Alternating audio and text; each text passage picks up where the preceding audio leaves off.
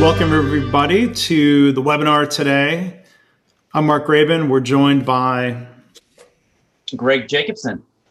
And so, we're trying to do is this is titled Greg and Mark's Creative Continuous Improvement Webinar because we're trying to mix things up a little bit. I mean, this year we've done more panel discussions and other formats than the traditional presentation webinar. We're still going to do those, but we thought it would be fun to experiment a little bit and we're going to share that agenda with everyone. But greg you know i was i was you know putting together the slides and i thought well gosh this this isn't very creative what i've put together here. This is our typical usual welcome to the webinar slide. I don't know. Is that any is that's pretty ugly right? I mean that this feels like mid 80s to me. This is like this is how we grew up so this is pretty creative. Yeah. yeah and then I, I, I whoops, I, I noticed I, I made it Mark and Greg's. That's my ego getting in the way. So I apologize for that.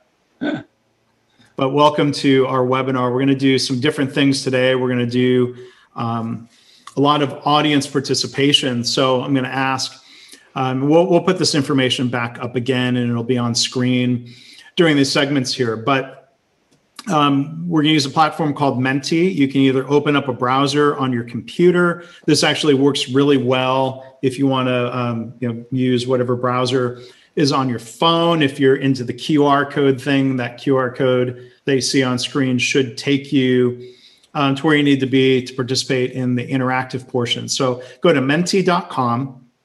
It's going to ask you to enter a seven digit code. You don't have to enter the spaces but enter, like it says here, 4731602. Um, we are going to do a little mini three question quiz. Um, it's going to have a prize. So if um, when you go into Menti, you can be um, a, an anonymous avatar. Um, if you want to be eligible to win our little uh, prize from a little three question quiz, uh, please do your, use your real name or at least your first name, last initial, and we can kind of confirm the winner from uh, from that. So here is the plan. Um, we're going to do using Menti. We're going to do a little bit of audience participation, get input from you, and learn a little bit about each other as an audience. And then we're going to do, um, boy, when we do our weekly KaiNexus team meeting, uh, Greg muses. So um, it's kind of his introductory monologue to the meeting, if you will, kind of like a talk show host or radio host. We're going to get some uh, some musings, and and then we're going to do our three question quiz. Um, Greg is going to talk for um, a couple of minutes, kind of like he might do at our annual KaiNexicon event um, for KaiNexus customers. Just a little bit of the state of KaiNexus. How is the company doing here in 2020? Um, we'll we'll talk about future webinars, and then we're going to spend some time in the mode of ask us anything. We've done 28 of those. Those are usually like a 30 minute video webinar. Um, this is sort of episode 29 in a way of the Ask Us Anything. Hey, quick and encore. It looks like some people in the comments want to see the Menti codes again. There's at least okay. comment. Yep. Menti codes uh, for everybody. Yeah, we'll put this uh, we'll put this back up. So, and then we'll do some kind of fun closing questions at the end. Um, I don't here. Maybe we'll we'll we'll call a bit of an audible and let people get into Menti. Let me leave this up on screen.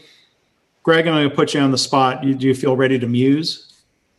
Oh, I can muse at any moment. I'm like a, a musing master. It's funny that you, you mentioned musing, and uh, Mark really uh, did 99.9% of the, the planning for this, and he tossed us on, and I thought, oh, that's fun. So I started to muse, and it wasn't even a, we didn't even call it musing. I just we kind of start off our, our weekly meeting and here are things I've been thinking about for the week. And then someone just said, Oh, we got to hear Greg Muse. And so it just became part of what we did. And I want to muse about two topics. One, I want to do the muse that I did last Friday. And uh, I'm gonna I'm gonna say something, and then it's gonna be a tease for why you need to listen to the entire announcements. But by the end of this webinar, and when you talk about the announcements, you will know what it means when I say letters to humans. And suffice it to say that I have become very passionate. I'll use the word passionate instead of obsessed, but very passionate about learning as much as humanly possible related to the coronavirus, the pandemic, COVID 19.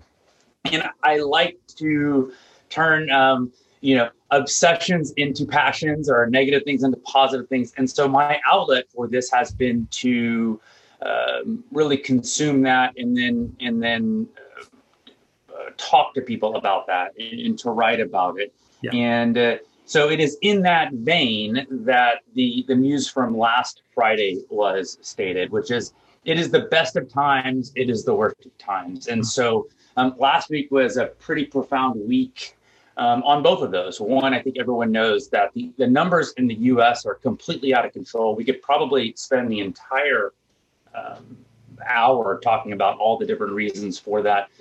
Not going to do that. Everyone here knows the, the numbers, and um, everyone here knows that this is 100% a human behavior driven thing, and that we all can um, uh, take part in being part of the solution.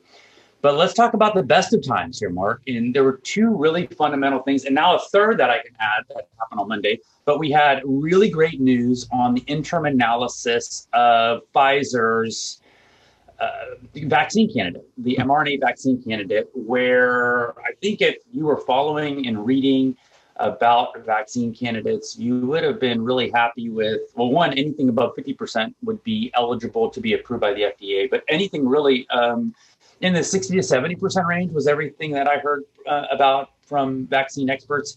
And they reported a 90% efficacy. Mm-hmm. And so that efficacy is related to having symptomatic disease. They're not testing these people on a weekly basis to see if they have non symptomatic disease or you know tiny mildly symptomatic disease. But 90% efficacy in preventing um, uh, symptomatic disease. And then on monday uh, moderna came out with their mrna um, data and they reported a 94.5% efficacy. So you know, are, they're essentially equivalent they're, they're way higher than anyone anticipated so again this is interim analysis it's science by press release no one's seen the data but it's very hopeful that we will have a very effective vaccine sooner rather than later. But that's not all. The, there's one more thing that happened last week, and there was an EUA, uh, an emergency use authorization uh, that was provided by, um, uh, provided obviously by the FDA for monoclonal antibodies. And monoclonal antibodies are basically um, in, injecting a, a, a protein that acts like an antibody in your system and it basically makes your body look like you've already seen the infection. So it boosts mm-hmm. the time frame that your body normally needs two to three weeks to make these antibodies. And now with the monoclonal infusion, you can get the benefit of that. And that has a 75 reduction, 75% reduction in hospitalizations. So something else, uh, people, others might be wondering, how's that different than a vaccine? So, um, a vaccine is introducing something in someone's body that generates that person's own immune response. Mm. You could give that to someone who's not sick. Monoclonal antibody could be used for someone that's not sick, but it's right now going to mostly be used for high risk individuals very early in the course of their illness because we know that it takes about seven to 10 days for people to get um, sick to the point of needing hospitalization. But if we can almost abort that entire process, it's the it's the the drug that um, President Trump got mm-hmm. um, very early in the course of his illness that I'm sure contributed to to him having a good outcome with COVID. And so um, so that's the, that's a little bit of how they changed. Uh, the difference. But um, regardless, it's huge, huge benefit if you are a high risk individual that gets COVID. Uh, there's going to be obviously a lot of logistics um, that are going to have to occur to be able to to do that. But I think those things are going to be ramping up. So best of times, it's the worst of times. That's my that was my news on Friday. But I'd lo- I'd love if, if everyone's okay with maybe 90 more seconds on a muse. I'd like to talk about trust. Okay, I'm timing. About, I'm I trust you to keep it to 90 seconds. No. um, and and I'll so then I'll, I'll really just frame the music as, as a question and as an observation which is we, we talk about needing trust in, well, really any relationship. Business is no different. I've been thinking a lot about it with business.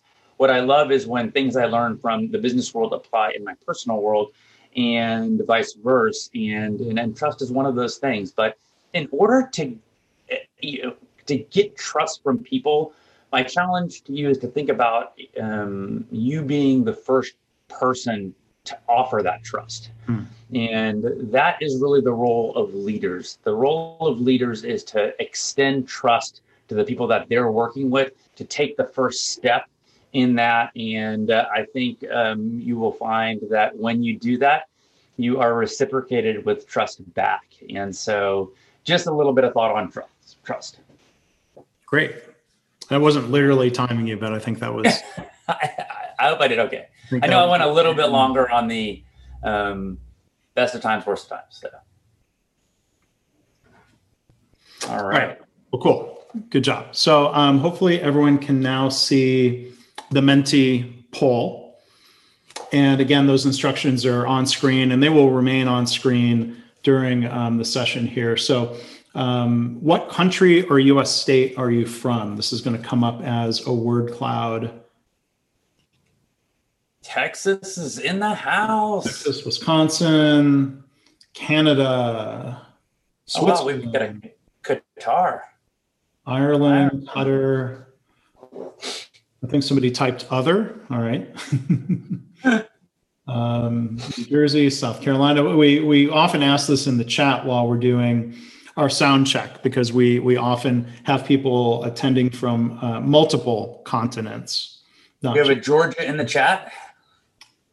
Okay. Oh, please chat. This is an informal webinar. We're gonna just because it's informal doesn't mean we're not going to talk about really juicy, valuable things. But please chat as much as you want, yeah.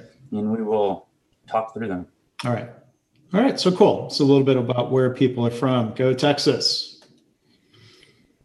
All right. So now you should on your phone or in your browser have a slider where you can either strongly disagree or all the way over to strongly agree. So if your organization uses the methodology or the label lean, you might say agree or strongly agree.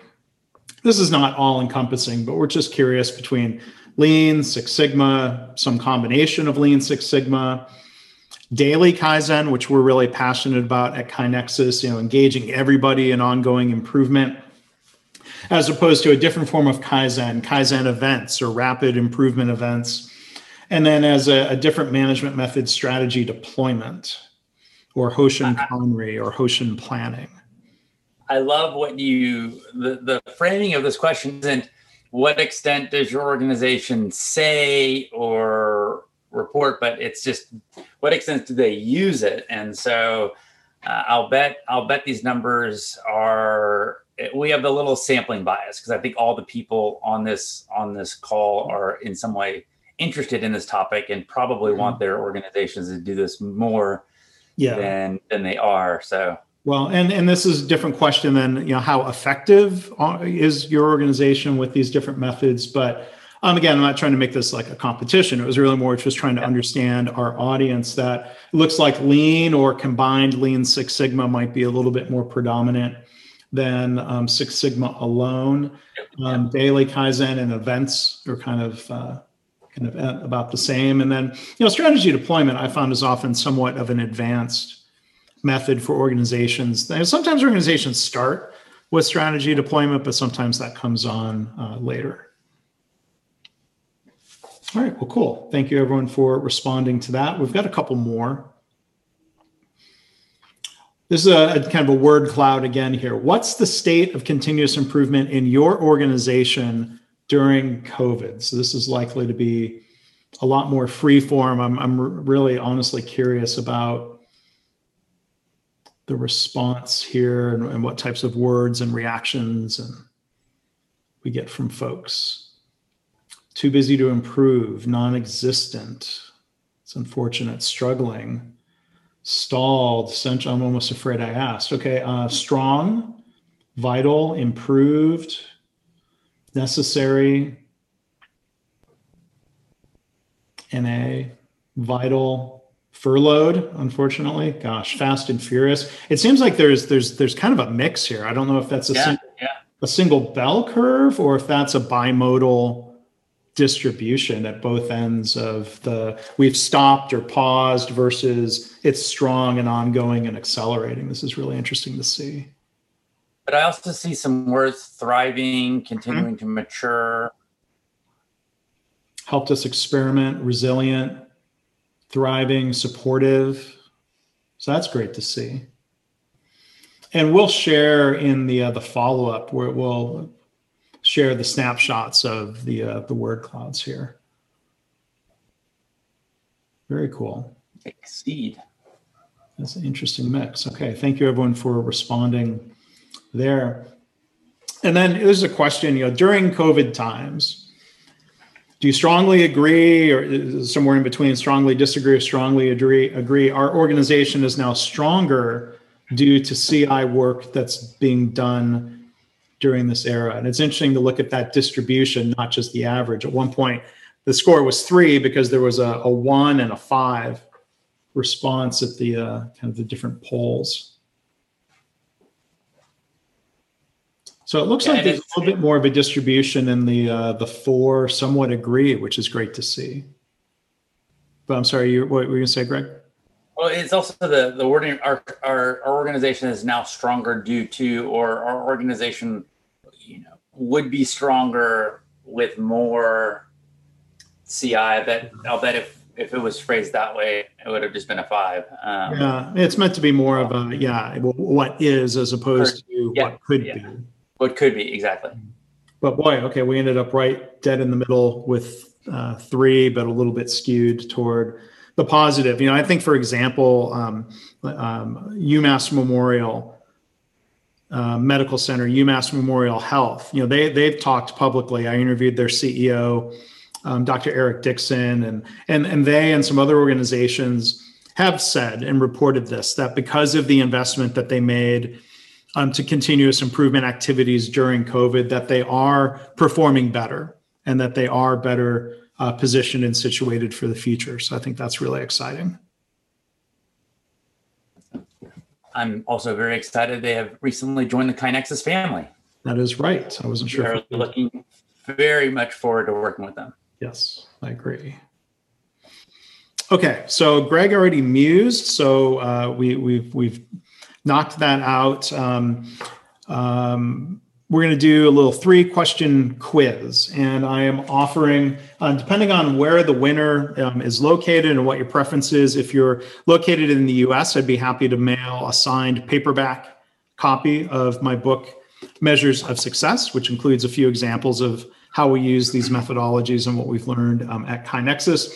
If, uh, if you're international, it's easier and more cost effective. I can send you a Kindle version if uh, our winner ends up being um, international. And uh, this, you know, these are questions. Some of them might be difficult, but maybe there's an opportunity to learn. And, and let's see, this is going to be like pub trivia. So you'll get points for having a correct answer. You'll also get more points for answering more quickly. And some of our KaiNexus team members, well, I'll say you're not eligible for the prize. You might have an unfair. Oh, that's how I say you don't want me participating then, Mark? All right, question one.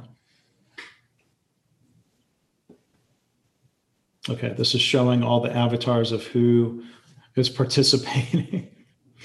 all right, so that's cool. We've got a countdown to start. In what year did KaiNexus get its first paying customer. Oh, 2005, 2009, 2011, or 2015. Certainly not as long ago as 2005. You have to give those hints. I didn't do a great job of that. In pub trivia, they always uh, give you little cheesy hints to make it easier as time goes on. So uh, the correct answer, and again, this may be guessing, but we're going to learn something. Um, Greg, let me turn it to you and, and talk a little bit about it's almost it'll be 10 years um, yeah well you, you picked actually all milestones in KaiNexus 2005 was when when i had the idea of uh, KaiNexus and it, or really it wasn't KaiNexus then it was just the idea of using technology to help facilitate kaizen work in the emergency department that i was working with. 2009 is when we formally started the company in 2011 was when we had our first paying customer. We barely got in it was right at the end. Mm-hmm. and then 2015 and really 2014 is is the year that we we raised the, the much bigger round in in many ways went from just being three people kind of hacking away at something in a garage to being mm-hmm. bigger hacking away at something in a garage yeah and at one point for greg there was quite literally an office in the garage yep stereotypical uh, startup tale right yeah. Okay. So that's question one. We got two more questions, and then we're going to get Greg's state of KaiNexus, and then we're going to do Ask Us Anything. Um, question two. Greg is what kind of physician? Yeah. And this is not good, bad, strongly agree either. He just plays one on TV, emergency medicine, veterinarian, oncologist, or internal medicine specialist. I wonder how many people are going to emergent answer, answer coming up. All right, so I think a lot of people know that about Greg's background. Um, what, what, else do you want to say? And, and I, I made sure your your title and your video says Greg Jacobson, MD, still a physician, still working, right? I sure did. I, I, yeah. I mean, the only thing I would say about emergency medicine is that I think ER doctors in general are a little bit more risk takers than non-risk takers, and starting a startup is a very risky endeavor.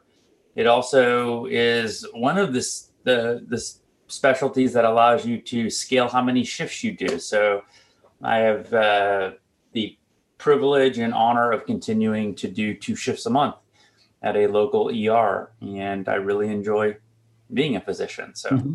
yeah, and there, it's funny. A lot of people said internal medicine. I found um, like a lot of the big names in the lean healthcare movement happen to be internal medicine specialists. Um, John Toussaint, uh, our friend from uh, Wisconsin, and Catalysis, who was previously a hospital CEO. Um, Dr. Gary Kaplan, CEO of Virginia Mason, um, internal medicine. Um, some other um, really, really solid and well known lean healthcare leaders are internal medicine. What they'll say, I'm curious what you think, Greg, is that internal medicine specialists are, are in, in particular taught to think systemically. Mm. About the body, and maybe that serves them to thinking systemically about organizations. Um, I hadn't thought about it. The first thing that comes to mind is it's a numbers game. There's a whole bunch of internal medicine doctors. that could be too. Yeah. Fair enough. All right. So we'll have question three here before we figure out who um, our winner is. Question three. The first KaiNexus customer was in what industry? Going back to 2000. I did oh. not realize these three questions were all going to be fun KaiNexus trivia questions. This is fun, Mark. Software, government, mining, healthcare, manufacturing.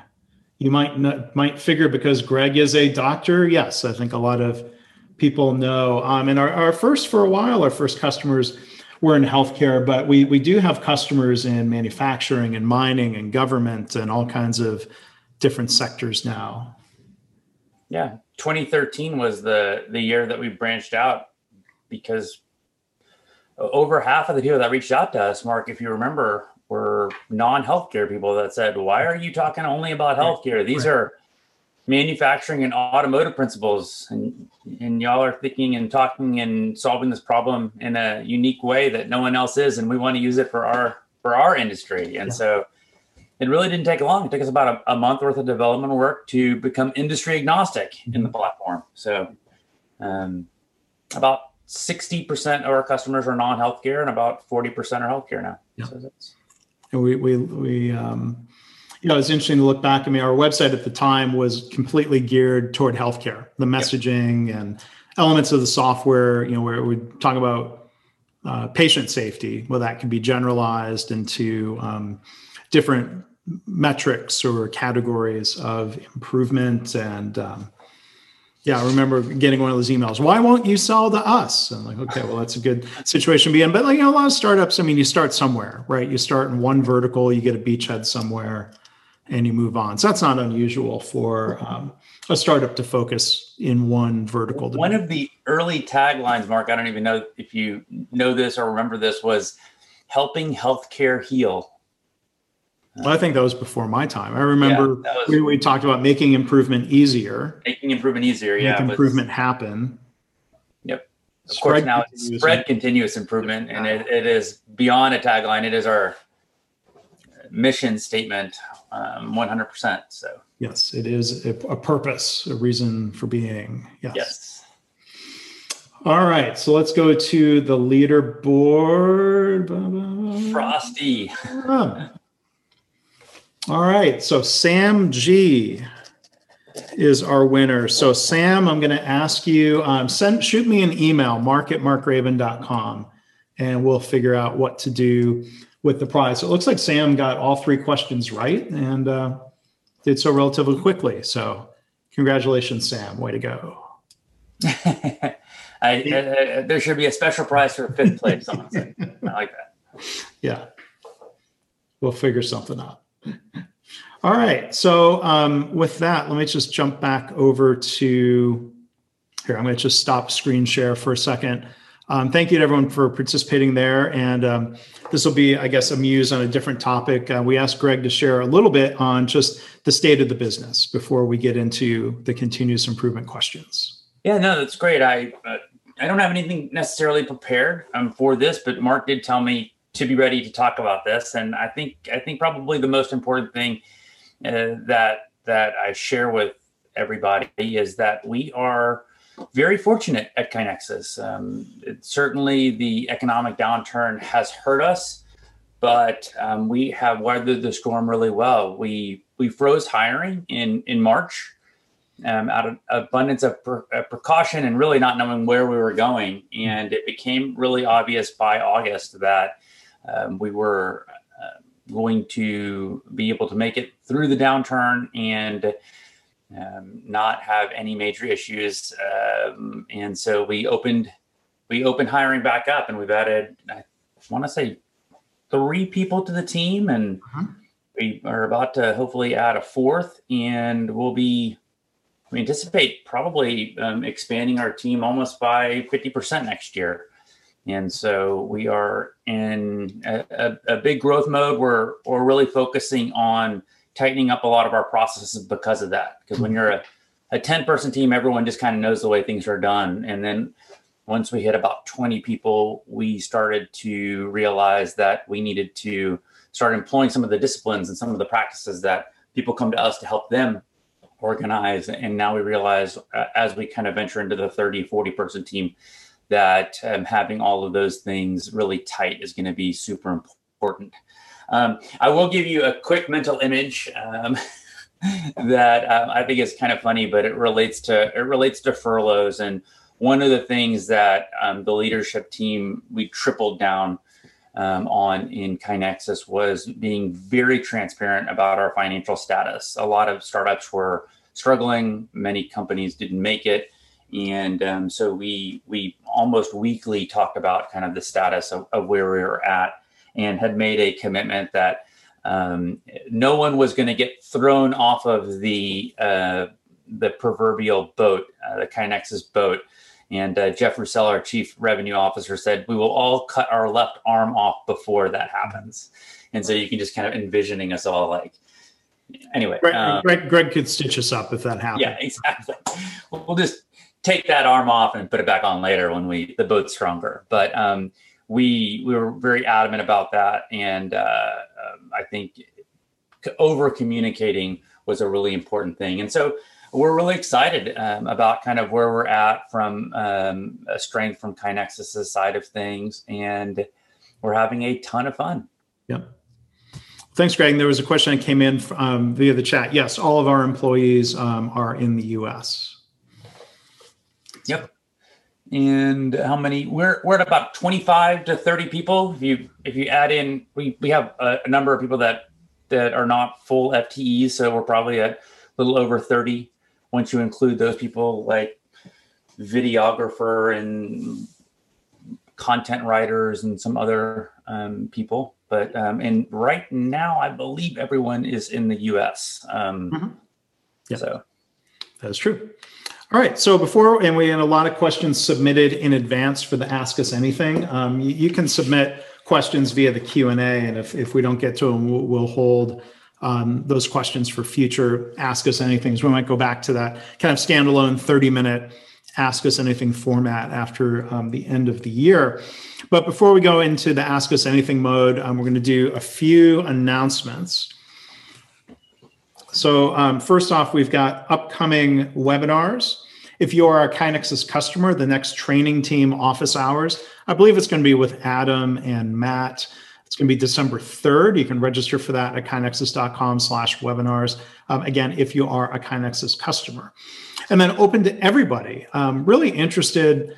Um, I think it's really interesting to see uh, an experiment play out here. Um, December 8th, So um, one of our webinar presenters earlier this year, Simon DeCastro, um, presented in um, English, which is um, you know, not his um, original language, and he did a great job with that presentation. And Simon, if you're watching again, thank you for that, and thank you for your suggestion. Simon actually said, "Well, it would be interesting. Why not do a Spanish language webinar?" And so um, we were introduced to, and we we met Albanesa Yamaya. Uh, she lives in the Dominican Republic, and she has a lean um, consulting group. Um, so she's going to be doing a, a, presentation in English. It's titled, so it's funny, we've got Japanese words. Um, Kaikaku first, Kaizen event later. So one translation of the word kaikaku from Japanese is more like radical change, radical improvement, a big step function improvement. Kaizen events may be a smaller, slightly more incremental improvement of the process. So I'm not going to try saying it in Spanish. You can see the title here. So um, Albanesa will be presenting live in Spanish on December 8th. Our colleague JJ Puentes is going to uh, play host and moderator for that in Spanish. Um, but um, Albanesa will be recording uh, a version in English. So if you go and register for that, we'll send you the English recording um, in advance of December 8th. That's currently um, the plan. And um, again, the live presentation will be done by Albanesa in Spanish. And then Greg mentioned earlier, um, this is kind of a side project website of his that's, uh, well, it's just Greg, I'll just let you tell the story. Yeah, so I, I think I alluded to this, but starting on March 13th, I started to write letters to people. The initial letter that I wrote was to all the KaiNexians explaining about what was about to happen. And then on March 15th, I was talking to a really close friend, and uh, he was mentioning what he was going to do that day. And it, it, it occurred to me that he just had no concept of, of what was about to happen. And uh, in talking with more and more people, I realized a lot of people didn't realize what was about to happen. I have the um, fortune of uh, living with my wife who is also an ER doctor. And so we immediately, we had seen the writing on the wall even predating that. And um, she had sent out a letter to our immediate family in, in late February describing what we thought was about to go down. And uh, that led me to start writing. Initially, it was daily. Mark, you might remember, but in March, all the way through mm-hmm. April, I I wrote a, a daily letter yeah. to um, people. Initially, it was all family and friends, and then just people kept getting added and added, and then eventually Gmail shut me down and said I'm sending too many emails. So it flipped over into ultimately this, which I, I call letters to humans, and it's because every um, entry starts with uh, it's a letter format, so it's two humans, and uh, um, they now come out on Thursdays. And I would love for everyone here to go to letterstohumans.com, click on the subscribe button. I will never market to you. This is not in any way uh, um, a mechanism for me to make any money. I have no agenda other than to communicate meaningful scientific information regarding the pandemic and COVID 19. And uh, I do not talk politics in here. And so it's it's really I, I, those are the only things I, I, kind of have been passionate about uh, making sure that I stick to, and uh, people have re- continually keep giving me feedback. They, they thank me for for putting it together, for explaining, for example, what a monoclonal antibody is, or um, the the vaccine candidate or um, Mark has uh, over the last number of months uh, fed me um, interesting articles that he's read. One of the ones I remember is he sent me about the the UVC far light, which I don't know if he even remembers sending it to me, but he sent it to me like in July. And um, I eventually, I think by September or something, put something together, but um, on it. So please go sign up, um, forward it to your friends and family, uh, trying to get uh, good information out there. And now I'm tweeting once a day because I had too many links back in my back queue. And I'm going to experiment, I think, with Instagram uh, coming up. And so that is Letters to Humans. Please, please, please um, subscribe. Great. Thanks, Greg. Um, other resources, we want to remind you of our continuous improvement webinars on demand library. Um, tons of content. It's all free. Um, you can find that at kainexus.com slash webinars. Uh, we've got our blog. Um, we've got our podcast. So the audio for this session, um, I think, yeah, I may edit it a little bit, but um, well, well, we'll put that in the podcast feed as well. This was a customer suggestion years ago to take the webinar audio and republish it um, as an audio podcast. So you can find us um, in all the usual places. It's, and the way I keep, it's the way I keep up with all of our webinars, Mark. I mean, it's yeah. just it's in my feed, and so yeah, I never miss it. download one. and listen to them whenever you like. And then um, Greg is actually going to be a guest real soon. we've already recorded it, but I'm going to be releasing an episode of uh, kind of my most recent project, uh, a podcast called My Favorite Mistake. Greg's an overachiever, so he talks about like five different types of mistakes. so my favorite mistakes with Greg Jacobson. I could, I could do 10 if you needed, Mark. Yeah, well, maybe we'll do another episode, but we learn from making mistakes and, and that's a great lesson, I think. So uh, I encourage people maybe um, to go check that out. And if you go subscribe, you'll get the episode with Greg coming up real soon. Okay, so let's go into uh, question question time. Um, Jason asks, we're trying to start a continuous improvement culture. We're having problems getting the staff to buy in. How do you recommend starting a continuous improvement culture? So, like to me, I think there's two parts of this. Maybe I'll just tackle some of this first. You know, if we this type of thing would be great to have a conversation about Jason, and maybe we can follow up and do this um, privately sometime so like what what sim like what you know we step back and ask why. Why are people hesitant to participate? Um, there could be different fears. It could be, you know, maybe a matter of communication. Um, you know, in, in, in my experience, you know, people are really hungry to have their voices heard and to participate in improvement, but there may be historical remnants of let's say a previous suggestion box system that didn't work well or or fear that speaking up with ideas may bring um, you know negative attention instead of positive attention but but greg greg what do you think either about you know, like just that I guess just back to that general question of what are some ways to get started with continuous improvement? I answer this question differently 15 years into my journey than I would have at the beginning. Oh, how so? At the beginning, I would have said, well, just start. And uh, now I, I, think I realize the the role of leaders. And, uh, and when I say leaders, I don't necessarily mean only the the C-suite of an organization. I also I also mean even local leaders. But um, in in our experience, cultures that that are successful, that are sustainable, that are spreading are driven by by leaders at organizations. Mm-hmm. And it is absolutely vital that they not only uh, champion the process from being the um, the cheerleader, if you will, that they not only do that once, but they do that really every time they're communicating, whether it's in an email communication, whether it's in a town hall, whether it's in the weekly stand up.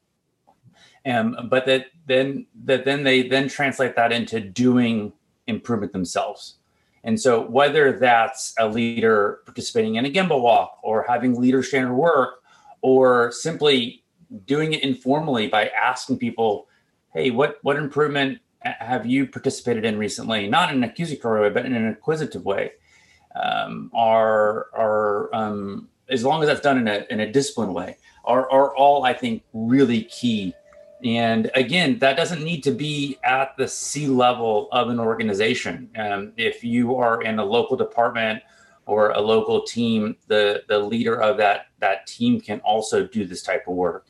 If you're not one of those people, people I, I would, I think my efforts would be in engaging a leader and getting his or her buy-in because it will make the process much simpler for you to be successful in it.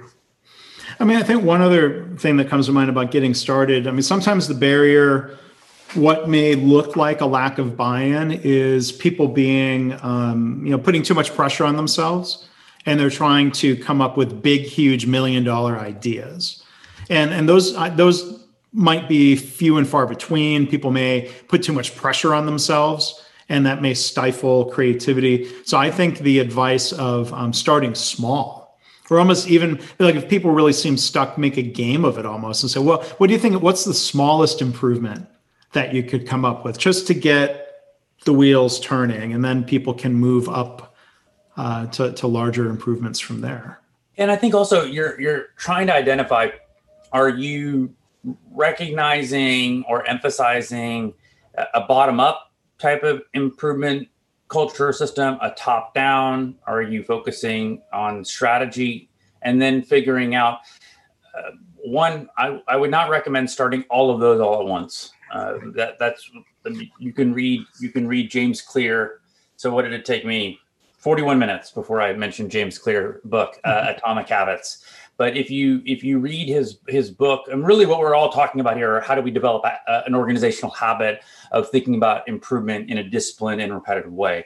And um, I think if you if you look at um, habit science, it would say not to start off with you know biting off everything or trying to boil the ocean but but starting off with something small something that's uh, achievable and so let's just use bottom up improvement as as the the idea. So now you've got the leader buy-in. Yes the the leader of the the team or the location or the department or the whole organization is interested in doing this.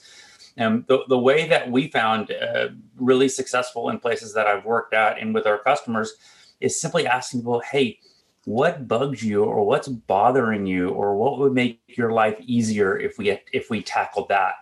And then of course coaching them to the low cost low risk 10 feet around you area. Mm-hmm. so that's a, a, other other tidbits to take away yeah, and I'm going to put um, in in the chat. Um, I really like. There's two books written by a psychologist, Robert Maurer. Um, the more recent book is called The Spirit of Kaizen, and that book is actually sold by Toyota at their visitor center in Japan, which I think is interesting that they choose um, to sell that book. I think that's a great endorsement. Um, he has an older book. I think it's called, oh gosh, what's like One Step at a Time, or um, if you if you search Maurer um, on Amazon, you can find it. Um, having a brain cramp, but but his books are great, and it gets into some of the psychology of getting started and, instead of trying to develop a perfect system, for example. Um, we had another question, I think it was a follow up, Greg. Alex asked, um, you talked about using CI initiatives internally, and Alex was curious to hear more about the team's journey. In other words, your startup talk, um, how are you eating your own dog food? So, yeah, that's a, a there's a lot to that. I, I, think I would probably say that we um, we have a system for bottom up improvement, um, and we just literally call them improvements. There there are not many fields for that form.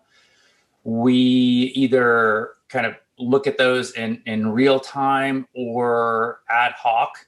We also have put a weekly meeting on the calendar with all the leaders of all the divisions to make sure that things aren't slipping through the cracks and uh, we that's probably our kind of bottom up improvement. We've, we've been doing that for for years in KaiNexus. We've um, as we've added more and more project management functionality. I know that if people are looking at our system now, you would not have imagined the time that we didn't help manage projects. But if you look back at you know almost eight, ten years ago, it was really just focused on bottom up. But but now we have so we have a, separate template for our projects. I, I feel like We've done a, a, a poorer job on that side of things at KaiNexus. And so we've done a little bit of project work kind of in KaiNexus back in 2016, maybe 2017, as the functionality in the KaiNexus has become more robust. And as we've gone from an eight, 10 person team into a, you know, 20, 25, 30 person team, we realized we needed a little bit more rigor on that. So the last couple years, we we asked people to be involved in in a project or two, and we tried to drive that. And um, and now we're realizing as we're getting bigger, we need even some more um, rigor around that. So one of the things I learned this year is that trying to have a person, a single person, do what I, I call them strategic projects. You know, these are areas of work that are bigger in scope than a small improvement that is not part of your everyday work. That's kind of my little definition of it. Is making sure there's at least two people on that team. We found that the projects that had more than one person, people are more energized, and the people that had one person, um, less happened until I kind of got involved. Hey, Mark, what are you doing with this? Let's put something on the calendar and work through it. And then all of a sudden things happen. So that was a, a big thing for us to learn. And uh, now we're, we're really excited that a member of our team is going to be moving into um, helping out with these projects full time. Not to do them all, but to help um, organize, to make sure they're all interrelated, to make sure everyone knows which ones are people working on, to make sure we're not tackling too many. And so it's been an interesting evolution and um, and then we do uh, we put all of our data in KaiNexus. So every division has a different board that they report on um, data. We try not to make it more than six or seven um, uh, data points that we have people look at. Um, we use KaiNexus also in a whole bunch of um, uh, non-traditional ways um, just because we we know kind of the power of it. And so we manage all of our customers in KaiNexus. We manage all of our bug reporting in KaiNexus, and we do a whole bunch of other weird things. But right. and, and by, a, and by, by divisions, you mean like marketing, development, customer experience. Yep. Um, product and dev and, and sales. I think yep. those are um, since the, we, you know, we, we call this Ask Us Anything, Craig asks, why are you boarded into your room? so interestingly enough, this is part of the garage. Um, I assume you're referring to the, about the boards? Right. Yeah. So um, this is part of the garage. That was an unfinished area that after we moved out of my closet, which is what Jeff affectionately refers to because it was this tiny little room off of our bedroom that I worked in there with you. Yeah. yeah, could have literally been a closet. Um, we moved here and we finished it out, and um, I guess I'm not very good at floating and taping, and so we used furniture grade plywood for finished. Well, it, it looks cool. We we took down some of the the pictures that are usually up there because we were doing some. I don't think I even showed you, Mark, but we put a bathroom back there. It's pretty oh, cool. Okay. All right. So um, I'm going to flip over to Menti because we had a couple other just fun oh. questions for the audience uh, along the lines of Ask Us Anything. Um, what's a good movie that you've seen recently? I, I saw American Factory um, a while ago, maybe a year ago when that first came out. Whoops.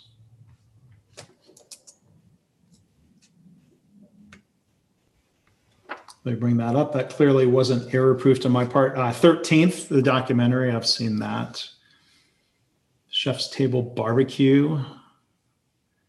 I think that um, maybe includes uh, Aaron Franklin from Austin, kind of our barbecue hero down there. So, okay, well, and we'll let maybe more recommendations come in as uh, as we chat here.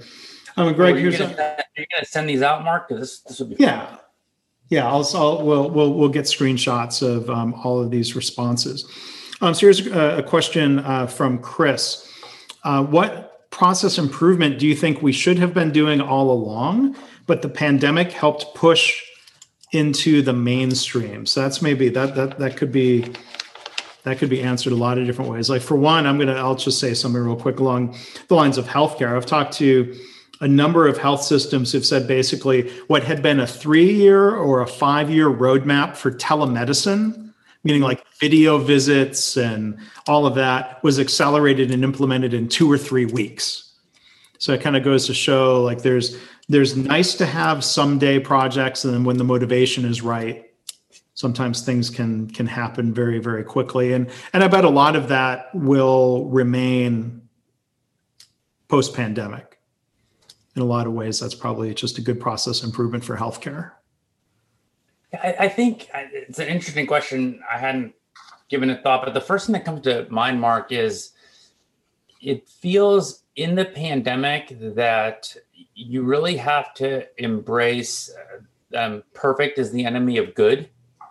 And uh, in, in many ways, we're just doing things that are kind of good good enough like it, it provides value and you move on because of the constraints and then there's this kind of this realization that wow had we had had that philosophy even before we would have had net way more improvement all along mm-hmm. because mm-hmm. just because you're implementing something now that's good doesn't mean you're you're stopping at that point you're always going to revisit it hopefully and so it, it, it feels it feels like we've um, allowed that to happen a lot more um, to the benefit mm-hmm. of of society and whatever system we're talking about. Yeah. I mean, I think one other system, or even more along the lines of personal process improvement, like I was just trying to think, like even as we get into 2021 and hopefully we get the pandemic behind us, there might still be compelling reasons to wear a mask on an airplane. You know, in, in Asia, it's quite common for people to wear masks. Um, quite often, it's um, like in Japan, it's said people wear masks to avoid spreading germs to others. And so, even if it comes down to the common cold or, or flu, I wonder if masks will become, at least uh, for for more accepted. There are some some people who will be happy to get rid of the mask, but I might keep wearing a mask on a plane.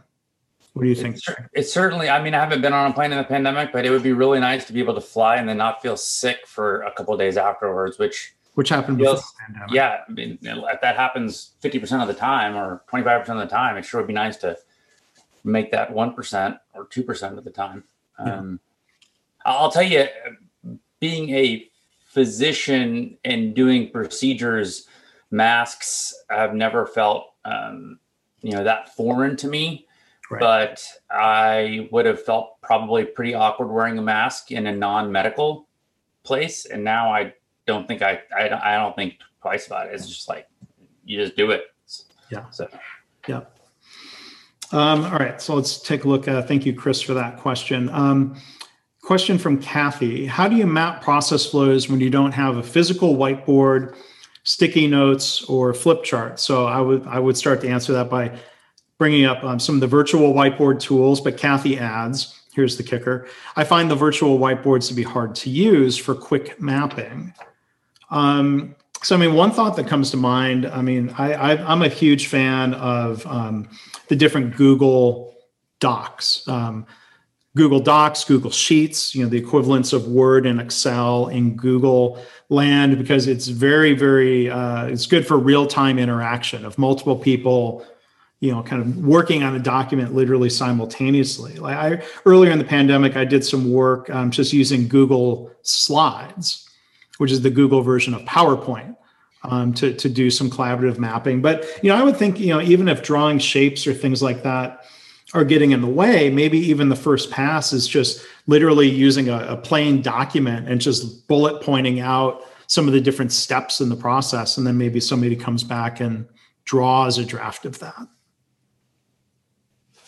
So that's one thought that comes to mind for me. I don't know, Greg, have you done any virtual mapping or I don't know um, something that you've done? I, I haven't, but I, I, will just say that we're doing we're starting the process of doing some serious deep thinking on on on this topic. I'll just leave it at that. Um, yeah. also, there was a, a, quick comment. Have you ever thought about using your system for an accreditation purposes? We absolutely we have the ability to um, track that and in KaiNexus, and people have used it to uh, if they're doing a class or a certification, let's say on A3s, and then doing that that A3 in KaiNexus. So mm-hmm. that is a a uh, not an uncommon use case for KaiNexus. Yeah.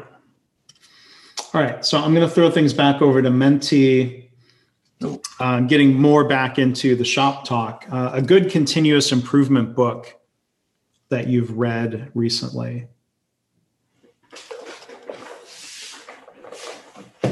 I'm going to grab, and I'm still partway through it because there's a lot there. I'm going to give a plug for my friend Katie Anderson's book, Learning to Lead, Leading to Learn. Um, it was written kind of with and about a Toyota leader, Isao Yoshino. And um, I was actually going back through, you know, photos, Facebook and Apple Photos reminded me it was eight years ago this week when I went to Japan for the first time and actually had a chance to um, hear a lecture from Mr. Yoshino and had a chance to have dinner uh, with him and, and, and a group. So it's fun reading about that in uh, the great book that Katie's done. We've got people recommend uh, The Gold Mine, Michael Ballé, um, Sprint, Lean Thinking, Creating a Lean Culture by David Mann, cracking the sales management code, uh, lean IT, achieving transformation through lean and innovation. So good. Maybe we'll just we'll leave that up and um, see if there are other thoughts and contributions around that. Um, another question for related to CI, Felipe asks, um, what in your opinion is the best way to recognize team members' contributions to improvement? I'll take a stab. I mean, I think it's it's literally to recognize team members' contribution. I, I feel uh, I, we have we have gotten into the habit at KaiNexus on those weekly meetings to give shout outs. And shout outs are pretty powerful. Um, making people feel appreciated is amazing. And it, it's not common that people uh, give me shout outs because I think the idea is to, you know, give it to other people on the team. But um, recently, someone gave me a shout out, and I was like, ah, that felt great. And I was just reminded of um, it's great when you're appreciated. I um, was recently one of the the nurses I work with, the nurse manager, was like, "Oh, did you realize you had a good Google review online?" I'm like, "No, I had no idea." And she like, "Oh yeah, we put it up on the board. Here it is." And so I was just like, "You just feel like a million dollars." Um, so I, none of those exchanged any kind of certificate or gold stars or, or rewards or money. Um, and uh, they were just simply being recognized. But I think appreciation needs to be in front of people also. Mm-hmm. Like I think it's it's one thing to to pull you off to the side mark and say, hey, I really appreciate this work you did. Um, that takes it to another level when when you do that in front of a team and hey mark i really appreciate this work you did so i, I i'm a fan of doing that um, I've seen it in at least one setting though. So my my caveat, I agree. Generally speaking, most people like being recognized publicly. There are some folks though who really hate that. that yeah, yeah, yeah. I, I, think that's true. I, I, know I know at least one person on the team that has told me, um, and I'll I'll use a, a, a, gender neutral pronoun that they hate it. Um, so I think it's a really good point. Um, but I, I, think you know one other soapbox I, I, get onto. We've got a couple minutes left here. Um, people talk about rewards and recognition, and I think there's often too much emphasis on rewards. Mm-hmm. When we think about recognition and maybe rewards, I mean, I think you know tapping into people's intrinsic motivation to make their work less frustrating, more interesting, more fulfilling, to provide better service to customers you know, I, I think that's really important to tap into. And recognition um, doesn't have to cost anything other than time. And I think if we've got a good culture, we don't have to um, force improvement, um, whether that's by setting targets or quotas or minimums. That gets dysfunctional. Um, offering cash incentives can likewise get dysfunctional. So I, I like to sort of try to challenge leaders to, to think about how can we tap into people's intrinsic motivation? How can we strengthen that in, in and, different and, ways? And I would recommend if if what Mark just said doesn't resonate with you, or you're like me and you want to see the science behind that statement, then Daniel Pink's book Drive is a good survey of that information where he kind of goes into the science and the social science behind intrinsic versus extrinsic motivation. And so before you kind of come up with a program or a, a, a behavior, what you do at your organization, it's, it's definitely worth a read. Yeah, maybe kind of final follow up as we are up here. Good follow up question from Chris. How do you balance the need for recognition without making it contrived? There may be a point of diminishing returns. So, yeah, I mean, I think that's that's the art of leadership to look for feedback loops from your team how are they responding to the recognition? Is, is, is the way they're responding changing? And if so you know can you kind of lean in and try to understand what's causing that reaction? Do you need to adjust your approach? So i mean i think it's hard to say one size fits all and one size yeah. might fit might not fit over time. I mean i think probably the one size that fits all would be being authentic um, I think if something doesn't feel authentic, people can spot that out. So, yeah. And the final question, um, we, won't, we don't have time for a long answer, but Kathy asked about Lean and Six Sigma within a law firm. Um, we had, if you go back to the webinar library, um, two attorneys, friends of mine from Montreal, did a webinar in our KaiNexus series, David Skinner and Karen Skinner, um, about uh, Lean for law firms. I, I, would really also point to them as a resource to kind of explore that um, more deeply, how to get attorneys and staff more engaged in Lean. Uh, and I'll, I'll, put that in um, in the chat. Kathy, maybe you can go find that. So uh, we're at the top of the hour. Um, Greg, I guess I'll, I'll let you wrap things up and, and have the last word here. I want to thank everyone for attending, of course. I, I cannot believe that an hour flew by. I mean, literally, I was almost thought you were you were joking. I'll, I'll leave with the same sentiment that I almost always do. There there is no better day than today than to either continue doing continuous improvement or to start doing continuous improvement. And continuous improvement is really really important work, and so so never forget about that. Well, thanks um, for that thought as always, Greg. And I'm going to final thing put a chat, put a link to that webinar that the Skinners did a few years ago. And it's not just about lean, but it also has application to professional services firms. So, all right, so we're, we're done. I, I know I said last word and now I'm, I'm babbling, so maybe that's a Kaizen opportunity. But we did some experiments today. We'd love to hear your feedback um, in the survey that you'll be prompted to uh, fill out about today's webinar. So yeah, maybe we'll figure out how to get more interactive elements um, along the way in future webinars. These are some good technologies I think we can keep experimenting.